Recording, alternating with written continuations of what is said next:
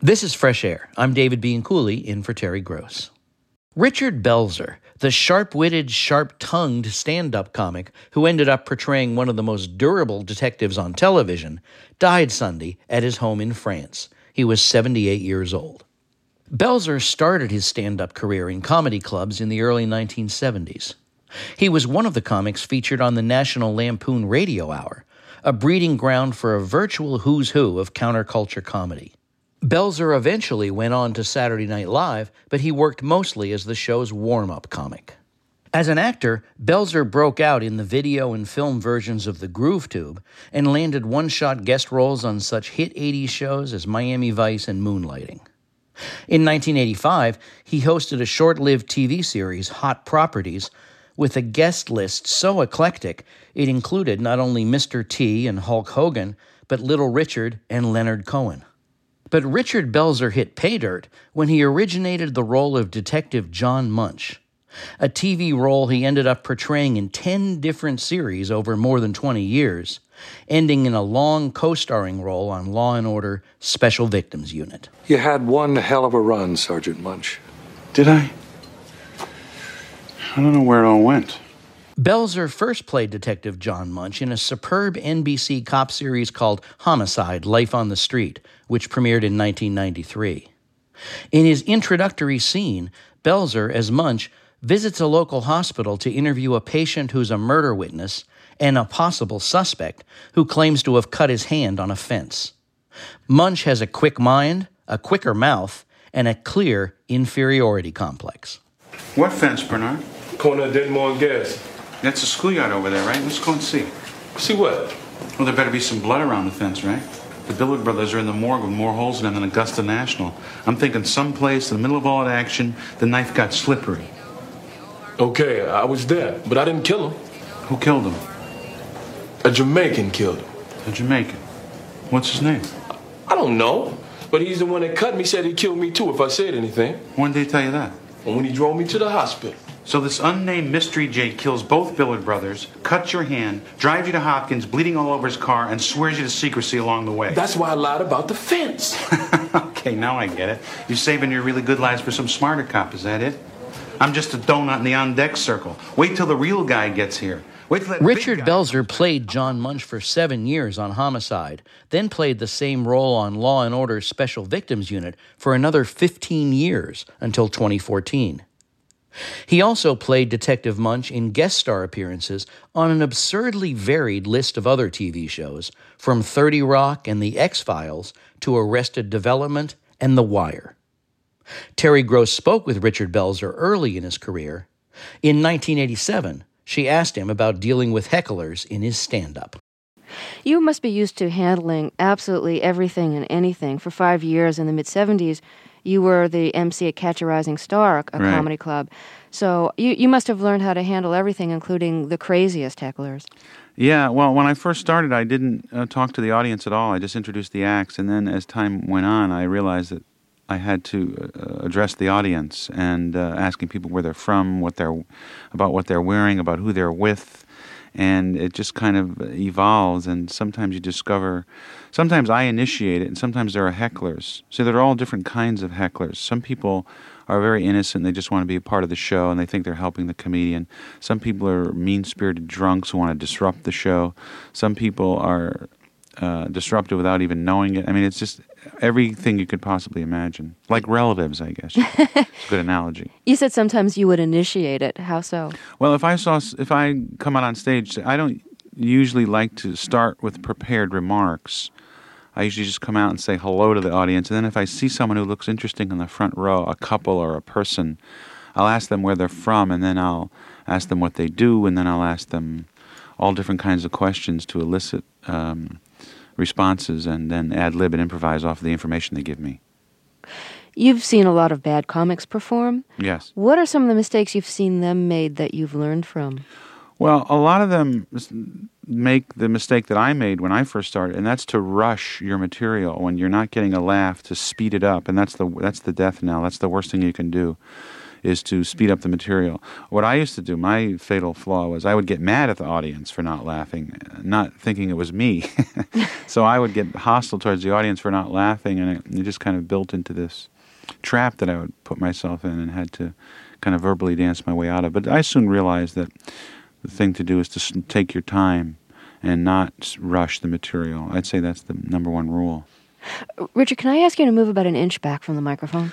Okay. Great, thanks a lot. The, the peas are just popping a little Sorry. bit. Oh, no, no.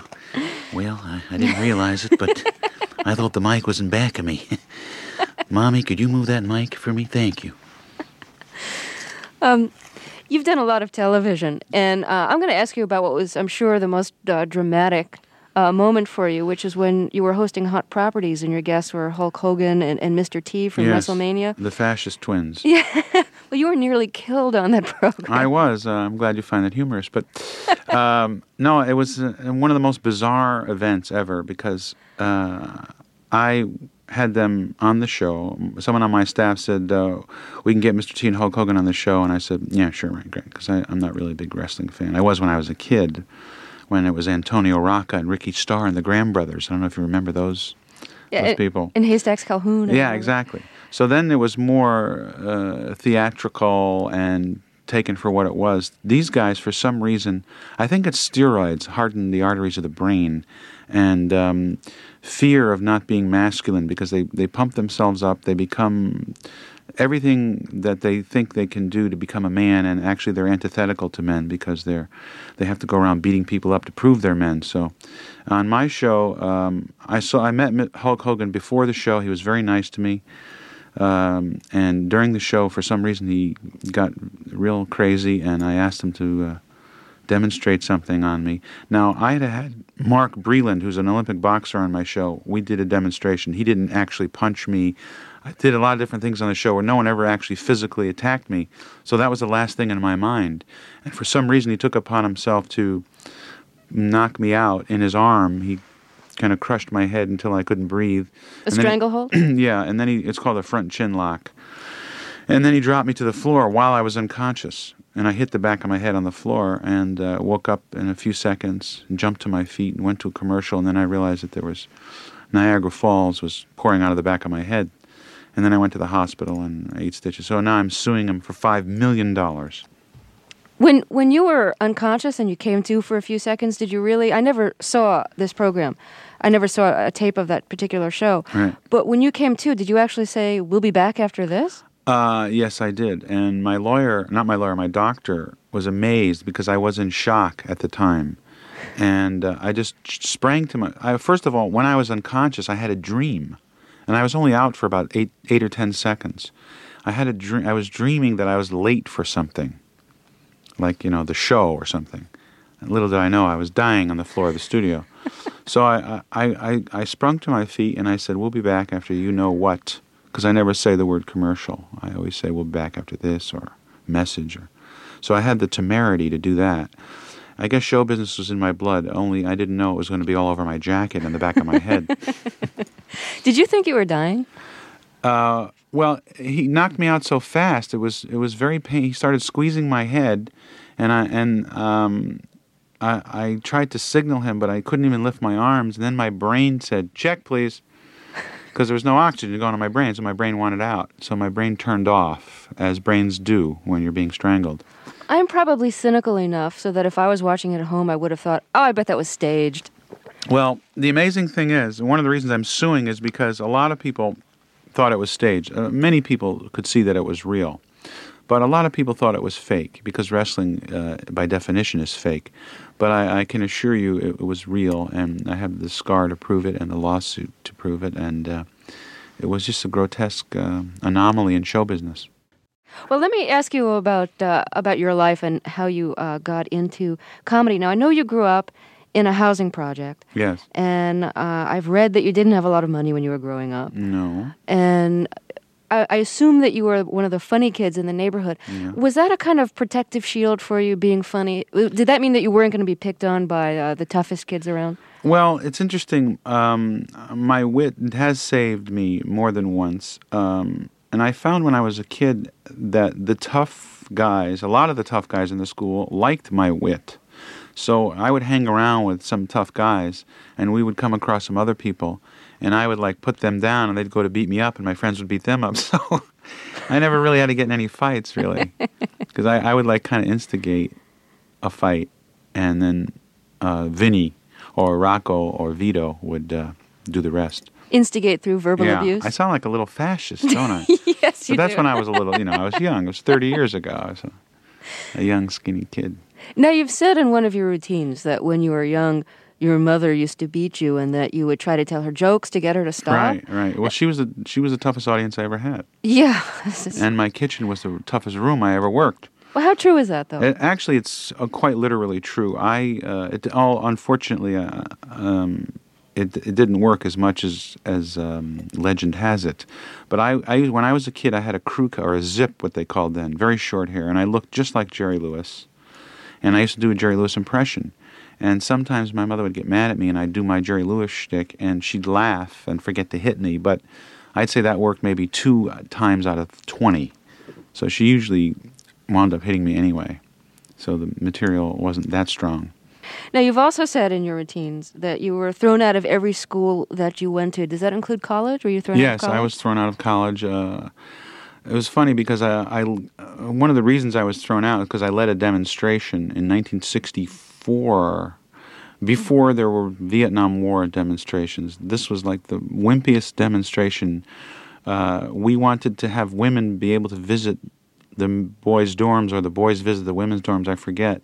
So I got all the guys in my dorm to like march over to the women's campus, you know, like clapping our hands, you know. And the security guard, whose name was Joe, and we all knew him, he came over to the to the crowd, the mob, and he said, "All right, guys, come on, let's go, break it up." And we said, "Okay, Joe." And that was the demonstration. there was no bomb throwing. There was no Mario Savio. There was no. For this, you got thrown out of college? Well, that was an accum- That was on my record. That you know, I led a demonstration. I broke curfew. I, uh, you know, had liquor in the dorm. Uh, you know, well, how bad can you be in 1964? Right, right. Now, then you went into the army. Yes, and I was thrown out of the army too. Well, I was actually discharged under honorable conditions for being too funny to carry a gun. so wait a minute, this guy's too funny. He's too funny, which is almost true. Actually, I um, I uh, got out of the army by feigning mental illness, if you will. I pretended that I was uh, suicidal and. I staged this whole thing where I said I got beat up and my back was hurting, and they found out I was faking, and they sent me to the Jewish chaplain in the army. I didn't know there were Jewish chaplains. I thought Pat O'Brien was the. I didn't know Jews joined the army. I didn't know Jews were, ch- let alone chaplains. And I went to this rabbi, and I said, Rabbi, because my sergeant said that you, you know, you got to go see your chaplain, Belzer, because you need help. So uh, I went to the chaplain. I said, Chaplain, with all due respect, I think I need to see a psychiatrist. And he said, You know, Freud was a Jew. And the reason he became a psychiatrist was to discover his Jewishness. You don't need a psychiatrist, you need to discover why you're a Jew. And he lectured me on, on kosher food and choirs and how I could sing in the Army Jewish choir and eat kosher food.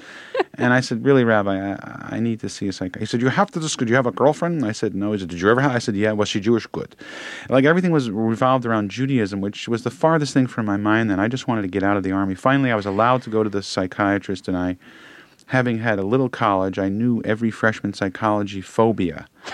so I said that I went to bed, I was suicidal, I hated my mother, uh, I was afraid of women. I just did every cliche in psychology, and I got out. That's I hope amazing. no one. I hope no one's listening. That's probably from one the of Pentagon. Your, one of your most convincing performances. yeah, and I, I never do this on stage. Maybe I should. Did you ever think to yourself, what happens if I'm discovered that this is just an act? What's that? Uh, When you were trying to get out of the army and faking all well, that I, stuff. I think that it's kind of like partially, you know, they knew that I was um, acting crazy, but I was crazy to do that in the first. It was kind of like that, you know. It was like right. If you could do this so well, who wants you around exactly. anyways? It was like Kafka meets Catch Twenty Two or something. No, you were talking about the chaplain in the army who lectured you about uh, Charlie Chaplin. Yeah, who lectured you about Judaism. I think the very first time I saw you perform was on Saturday Night Live, and you were doing your impression of Bob Dylan uh, in like a retirement center, singing in a Yiddish accent. Right. Well, the 86 year old Bob Dylan. Yeah, yeah, yeah. Now, how, how, I hate to ask questions like, how did that idea come to you? But really, how did that idea come to you? Well, when I was a kid, I hate to uh, say that Bob is that much older than me, but well, when I was a kid, when I was a teenager, um, and we started first getting into Bob Dylan, uh, and we then we found out his real name is Zimmerman, and he's a Jew from Minnesota, and this was like a revelation to have a hero that's a Jew. So I said, he, if his name is Zimmerman, he must have had a bar mitzvah. So I fantasized what Bob Dylan's bar mitzvah must have been like, you know. Baruch melech olam, asher kiddushanu. And then uh, when then he gets older, you know, oi, oi, once upon a time you dressed so fine, you threw the bums a dime in your prime, didn't you? People called Shediver Dahlia bountiful, you thought they was all kidding you. and so on. Oh, who spoke Yiddish in your family? Actually, I uh, I I just got back into Yiddish music. I've discovered these things. My everyone in my family spoke Yiddish, but I resent the fact that they didn't share. They didn't teach me. They didn't teach my brother or my cousins. My parents would talk in Yiddish. My grandparents would talk in Yiddish. And um, there's a comedian who does a routine. I can't think of who it is, but where it would, it's true, if I may borrow the routine without crediting the person. Um, and that is that Jewish families had the habit, the adults would tell a joke. They'd be telling a joke in English. And then a kid would walk in the room, and then they do the punchline in Yiddish. They say, So the guy walks up to the maid, he opens the door, he sees that she has no clothes on, and then a kid walks in the room, and he goes, "Achal v'shin v'chel v'cha." And you don't know what the punch. it was the most frustrating thing I've ever. I, I still resent my uncles to this day for doing that to me. And I and I I wish I could remember the comedian that, that did that. Was, I guess maybe it was Robert Klein, but that's not my routine. But it's a true it's a, a true story. You know, since it was the older people in your family who spoke Yiddish, did you think that when you grew up you'd automatically know the language? That's funny because I have a theory that everyone, when they get old, no matter what religion they are, they have a Jewish accent. Even Irish people, they you know they get to be past sixty-five. I want to go to the store now because I am I, I'm in the store. Good because I can't. Hello, you know everyone, Italians, everybody. They for some reason they get a Jewish accent. Don't ask me why. Oh gosh. Um, earlier in your career, you were uh, the comic that used to warm up the audiences for Saturday Night Live. Yeah, I started doing that uh, the first few shows actually. I didn't realize I'd even have a, a warm up comic there. What kind of stuff did you have to do? Well, it was kind of uh, thrilling in those days to be a, a part of that um, because, you know, regardless of what anyone says, a lot of people didn't know how this was going to be accepted. This was like giving the kids the key to the store to have all these, uh, in quotes, anti establishment people have a TV show on a network. And so they asked me to do some sketches and do the warm ups. I just kind of did what I did in nightclubs. I talked to the audience. Uh, you know, I did some of my material, but I tried to improvise and ad lib as much as I could, asking people where they're from. And, and it was fascinating doing that in a television studio, not a nightclub. So it was, it was an interesting situation to be in. You know, one of the problems nowadays is that uh, special interests are so fragmented, and there's there's only a fairly narrow number of things that everybody knows in common, like the records everybody knows or uh, the the books everybody's read. Do you ever want to say something in one of your routines that you know you can't say because only like three people are going to get the joke? Well, uh, that's one of my jobs. I like to talk about esoteric things. Um, I mean, not ninety percent of my act, but there are a lot of things in my act over the years that have been mm, uh, things that I've seen or read that is not open to the general public, or literary references, or, or things about science, or things about all different kinds of subjects that I feel compelled to talk about. And without being patronizing, sometimes I think I can educate the audience. Um, and if I mention something that they never heard of, a literary reference or a line from a, a play or a new scientific discovery, um, then maybe they'll go and uh, find out about it. So I'm not inhibited. I know a lot of comedians try to be as broad based and as commercial and as accessible as possible and, and as least offensive as they can be.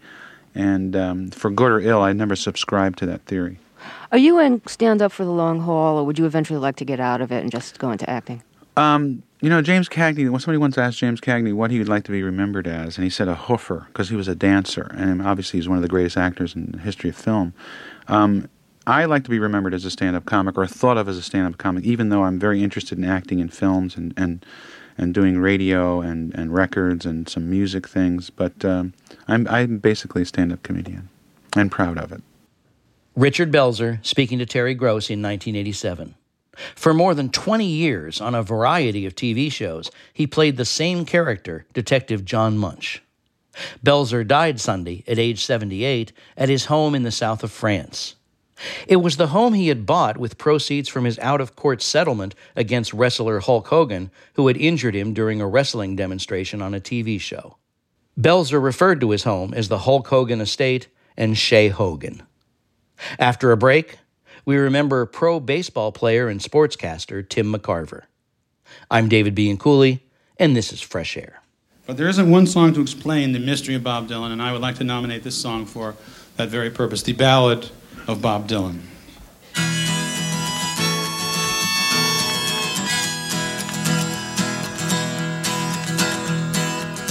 Well, I'm a skinny Jew, one of the few from Minnesota. They had a quota. Came to the big city, dreamed I was Walter Mitty, wrote folk songs that I thought were witty. Someone said I'd be the next big thing till they heard me sing, but it was too late to change their minds, cause the contracts were already signed. Hey, this is Seth Kelly, producer at Fresh Air. And this is Molly Seavy-Nesper, digital producer at Fresh Air. We co write the weekly Fresh Air newsletter. It's recaps of the week, staff recommendations, gems from the archive, and a glimpse at who's coming on the show soon, all in one place. It's also a fun peek behind the scenes what goes into the producing and editing of the interviews, and a chance to meet the people who make Fresh Air. You can subscribe by going to whyy.org slash fresh air. You'll hear from us soon. Now, back to the show. Tim McCarver, the all star pro baseball catcher and broadcaster, died last week of heart failure in Memphis, the city of his birth. He was 81 years old. McCarver joined the major leagues in 1959 and embarked on a career as a catcher that spanned four different decades for as many teams the St. Louis Cardinals, Philadelphia Phillies, Montreal Expos, and Boston Red Sox. He was the catcher of choice for some legendary pitchers, including Bob Gibson in the 60s and Steve Carlton in the 70s, and played on two winning World Series teams. After his retirement as a player in 1980, Tim McCarver shifted to color commentary in the broadcast booth. Over the years, working for various networks, he called games for the Phillies, the Cardinals, the New York Mets and Yankees, and the San Francisco Giants. He covered 23 World Series, won two Emmys for his color commentary, and was inducted into the Baseball Hall of Fame as a broadcaster. He wrote several memoirs and books, and Terry Gross spoke to him in 1987 when one of them, titled Baby, I Love It, had just been published. Welcome to Fresh Air. Thank you very much, Terry. Nice being with you. Are there any permanent changes in your anatomy from having crouched and caught for so many years? I don't know whether there are permanent changes in my anatomy. I know that I can tell when it's raining outside without opening the shutters. I know when it's snowing and, and what the temperature is going to be like before I go outside. Uh, obviously, uh, uh, from catching, I have arthritis in, uh, in the knees, even though I never had a major or serious knee injury. Uh, I was never cut on. The only time I was on the disabled list, as a matter of fact, was back in 1970 when uh, Willie Mays fouled a ball back into my right hand and, and, and uh, broke it, and I was out for four months. Um, uh, and I'm kind of proud. I think more proud of that fact than I than I am of, of anything in my career because of my durability. I'm glad I was durable. Can I see your hands? Sure. Sure. They look. Uh, can you normal, turn them over? Let me huh? see the palms of your hands. They look normal. I wasn't uh, after seeing after having the ball pound against your hand for so many years. I thought they might be more gnarled. Uh, well, when, when the, the the particular mitts that I used, I think uh, aided and abetting uh, a, a longer living left hand because the, uh, the pitchers that you catch are, uh, throw awfully hard. And when you catch the ball away from the, uh, the bone right below your index finger, it takes uh, some of the cushion, it kind of cushions the blow and takes some of the sting and bite away. My, my left thumb is in pretty bad shape and overextended, hyperextended. Um, but I, feel fortunate in that I was able to play without uh, having a serious injury. What is so grueling about catching? um, squatting, the foul tips, the mental strain as much as anything. I mean, the feeling that you have to concern yourself with other people. A catcher really has to work with his pitcher. And when you work that closely with somebody, you can't help but feel for him when he gets tagged with a loss. If uh, you lose a game three to two, and you called a pitch that you know shouldn't have been thrown later on, uh, uh, then the the pitcher. Uh, may accept it and say, "Don't worry about it. We'll get him next time." But you know fully well that it was a bad call. Then you stay awake at night as much as he does, and and you're staying awake every night for every pitcher that you catch. You see, because you're going to be back behind the plate again. The mental strain can be as difficult as the physical strain, and there's a lot of physical strain. Balls bouncing up. A baseball's hard, and it's thrown awfully hard. It's thrown 90 plus miles an hour, and it's spinning and twisting and everything. And a catcher in the big leagues cannot catch a full season or 130 to 140 games without half of the time going behind the plate and being being uh, hurt and feeling pain. When you say that the position is underestimated, do you mean by the fans, by the players, or by the people in the front office? Yes. All of the above. Um, the uh, the fans because they can only vicariously see what's going on and and the front office because they often negotiate contracts like the catcher was supposed to hit driving 100 runs. I mean, when Johnny Bench drove in, he won two MVPs, uh, driving in over 100 runs, I believe, four times in his career. A remarkable achievement. Gary Carter, uh, three or four times 100 RBIs. Remarkable achievements because to go back there uh, day in and day out and then still be able to contribute offensively is just truly remarkable. Why is it so unlikely that a catcher would be a great batter? Well, primarily because of the fatigue. If, if, if I had a nickel for every third and fourth at bat of a game where I made an out, most of the time lazy fly balls the other way. It beats your arms down. The balls beat your arms down. The, the, the strain of uh, your emphasis is on something else. It's not necessarily on only your offense, it's on other things. It's helping your pitcher. It's uh, uh, uh manipulating a game. It's matching wits. It's uh, there are just so many things that are involved in, in that particular position other than the physical strain. I think the standards offensively for catchers going into the Hall of Fame should be lowered, as a matter of fact. I used to negotiate contracts um, back in the middle 60s, and the general managers used to tell me that my numbers were not as good as an outfielder's or an infielder's or a first baseman's. And I said, but I'm a catcher. They never understood it, or at least they used that to negotiate. From your catcher's perspective, who should the strategist be, the catcher or the pitcher? Well, the pitcher's the guy who has to throw the ball, and so he is the, the guy who ultimately uh, throws the pitch. A catcher will suggest uh, and suggest sometimes. Uh, uh, very strongly that a pitch should be called, and and if the pitcher still disagrees, then it's time to talk, and then and then only should you go out to the mound. I hate I hate conferences at the mound. I think they're they don't serve any purpose, and uh, a lot of the uh, a lot of the times on uh, television, a lot of the announcers will talk about how what's being said on the mound, and most of the time it's it's it's for show and not not very thought provoking things. What does it show? What's the well, show it, about? it shows it shows that a catcher is going out there to, to, slow down his pitcher, to speed him up, or talk about things. And catchers seem to make their uh, living doing this. I remember Johnny Keane when I was catching for the Cardinals back in 1963 used to ask me to go go out to slow down Bob Gibson, and I used to say, John, he doesn't want me to be out there slowing him down. He wants to work at his pace. And uh, so John wanted me to go out there. Gibson wanted me away from there. I remember one time I went out to the mound and Bob told me to go on back behind the plate. The only thing I knew about pitching was that it was hard to hit.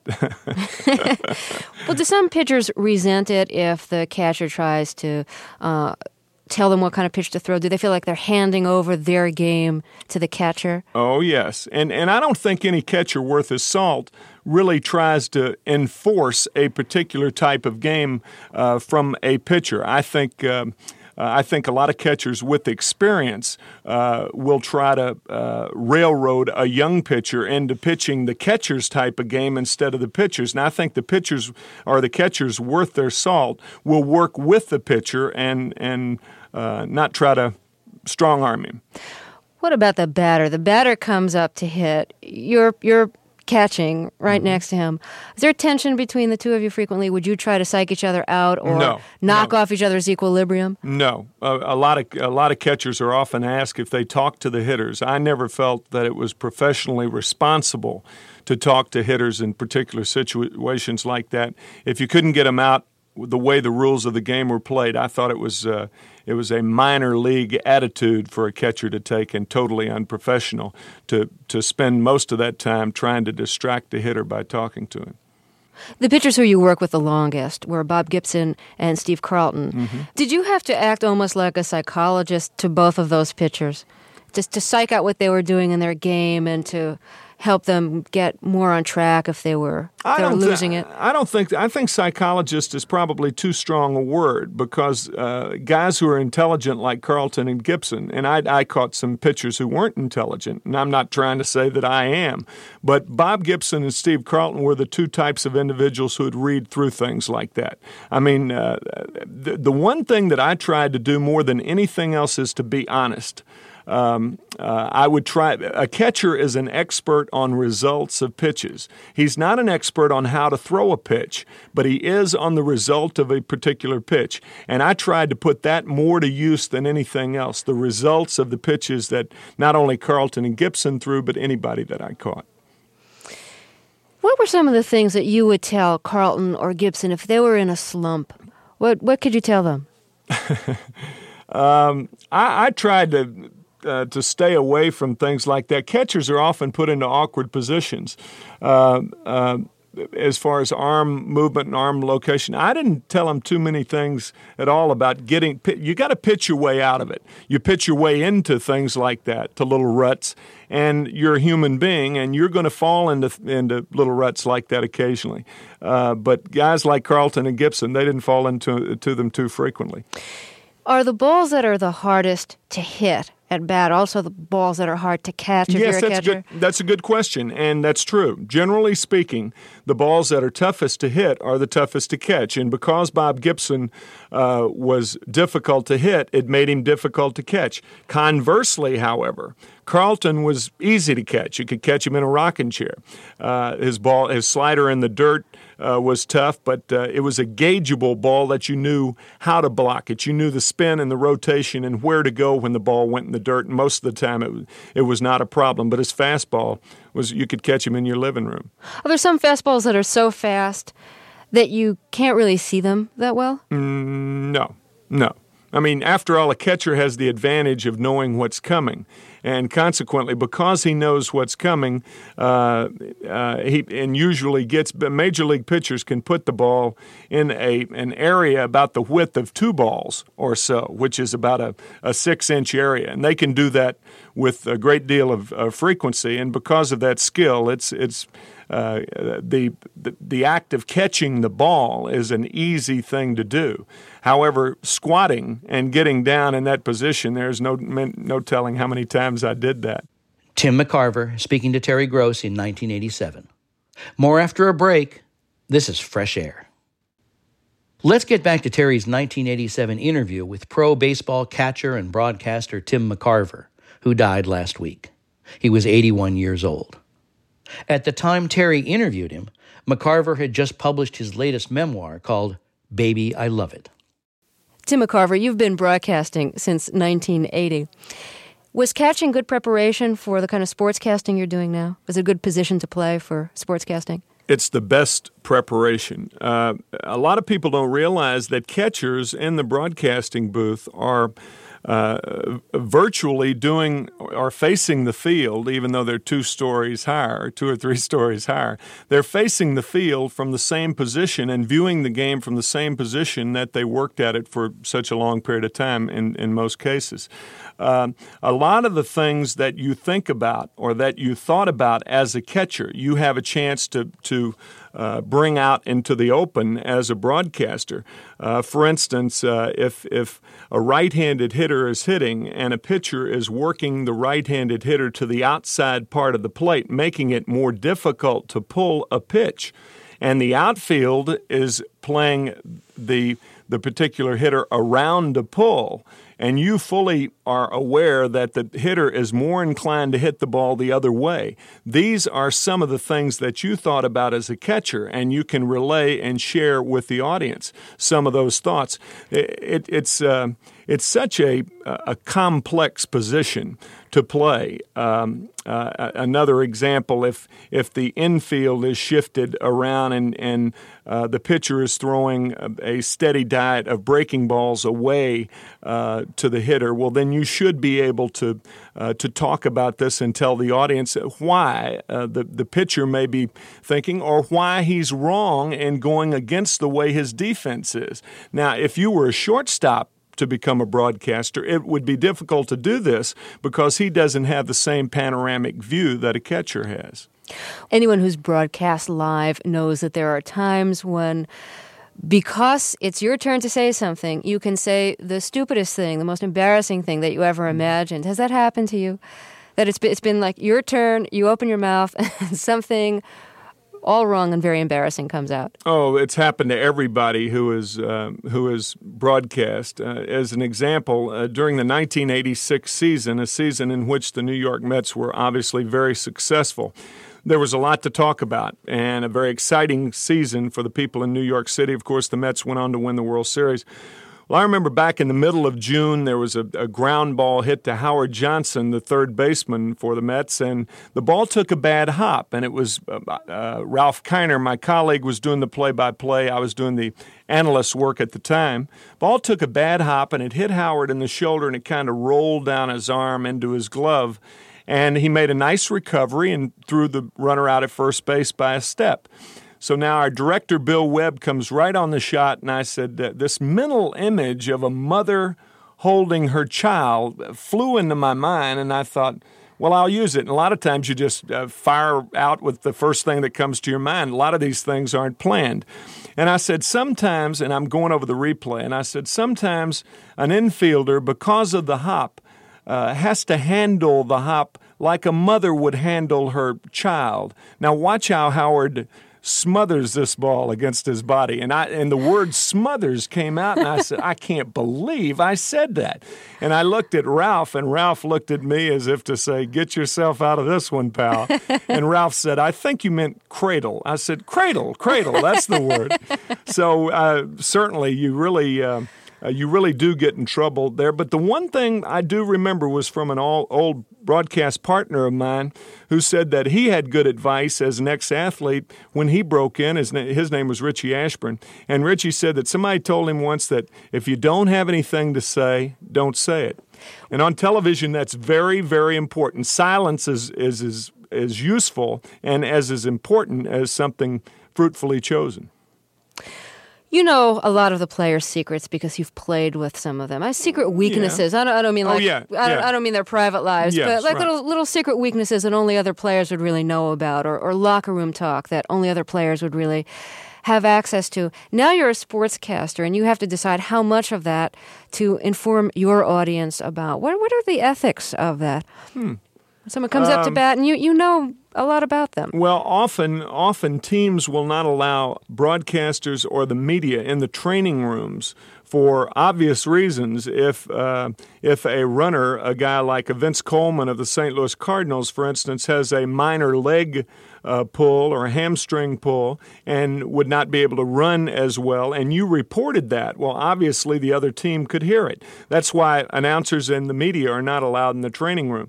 Um, I, I, from my playing days, some of the guys are still around that I played against.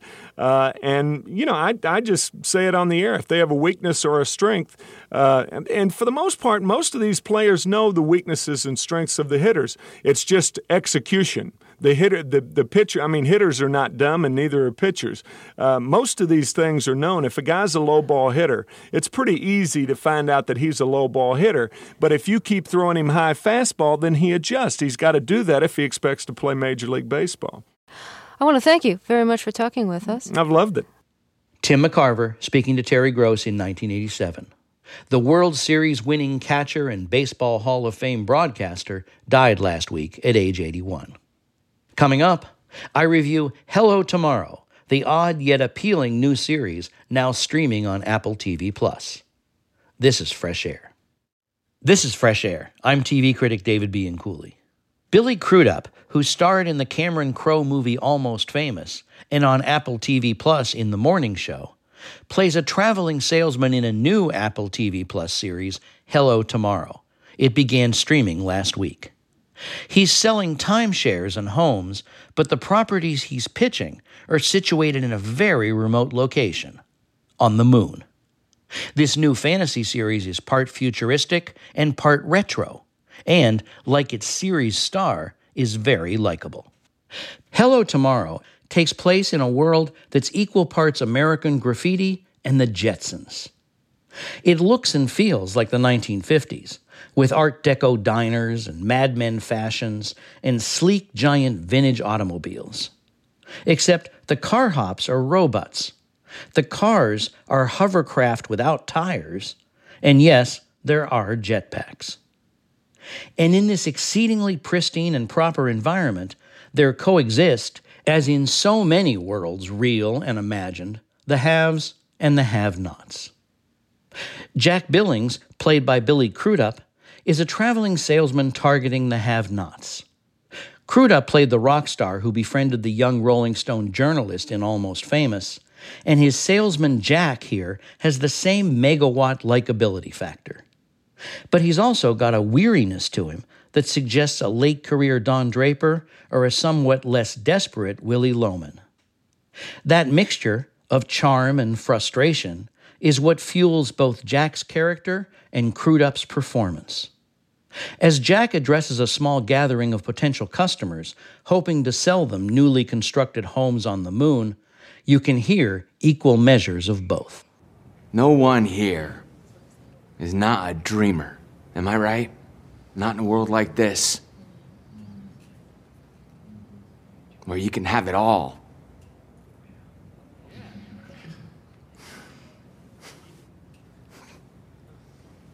And that's what I want for you and your families. You wake up to the earth rise. Out your bedroom window, your wife out on her lunar garden, your boy shagging flies on the zero G diamond. That's the dream you all deserve. I mean, come on. Why should the rich and the famous get our moon all to themselves? No, sir. The bright side, that's a place for real people to start fresh, unwind, retire. Not to mention, you own an asset your kids will be grateful for. So please take a minute just a minute and sit down with our top notch sales associates and start living your brighter tomorrow today. Those sales associates include Hank Azaria of Brockmire and The Simpsons as a fast talking veteran closer with a gambling problem, and Nicholas Podany as Joey, a rookie salesman Jack welcomes like a son, for good reason. There are other associates too, and also adversaries, investors, and a collection of colorful characters, including Jacki Weaver as Jack's mom. Series creators Amit Bhalla and Lucas Jansen and director Jonathan Entwistle have created a colorful fantasy world here and populated it with people real enough to care about and relate to. That includes, most of all, Jack, whose sales pitches begin to spiral into what sound more like cries for help. You know what? Explain this to me. We live with miracles at our fingertips. We fly to the stars, we split atoms, we got robots taking out the trash. Why? Are we all still waiting to live our dreams? Well, there's a technical term for that in my business. That's called a deal. Our best days, they're piling up in the rear view, and, and that hope, it keeps us going. It's wearing down to the bone. Some of us are losing people we love. And just like that, any day now, that turns into too late. Gone forever. Because every day that we're not living for now, right now, we're waiting around dying. One empty promise at a time. This first season of Hello Tomorrow is tightly written. From the beginning, there's a question of whom to trust and what to believe. Some salespeople can play fast and loose with the truth, and that's definitely true of the ones in Hello Tomorrow. In pursuit of their own ambitions, these sales agents are not above lying to their clients, to one another, or to themselves. Yet somehow they retain our sympathies. They all want to act better, even if it often ends up a hard sell. At first glance, it's the artistically stylized look of Hello Tomorrow that grabs you, but ultimately, it's the story and the actors that seal the deal. Wider than a mile. I'm crossing you in style someday.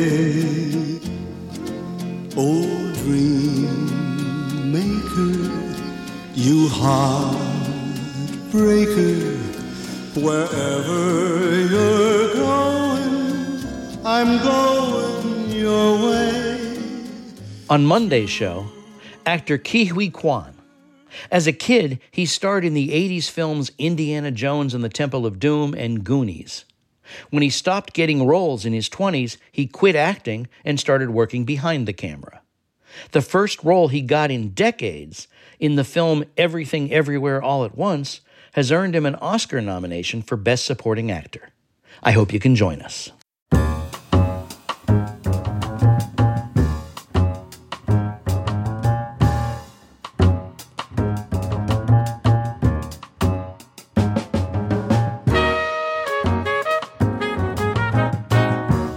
Fresh Air's executive producer is Danny Miller.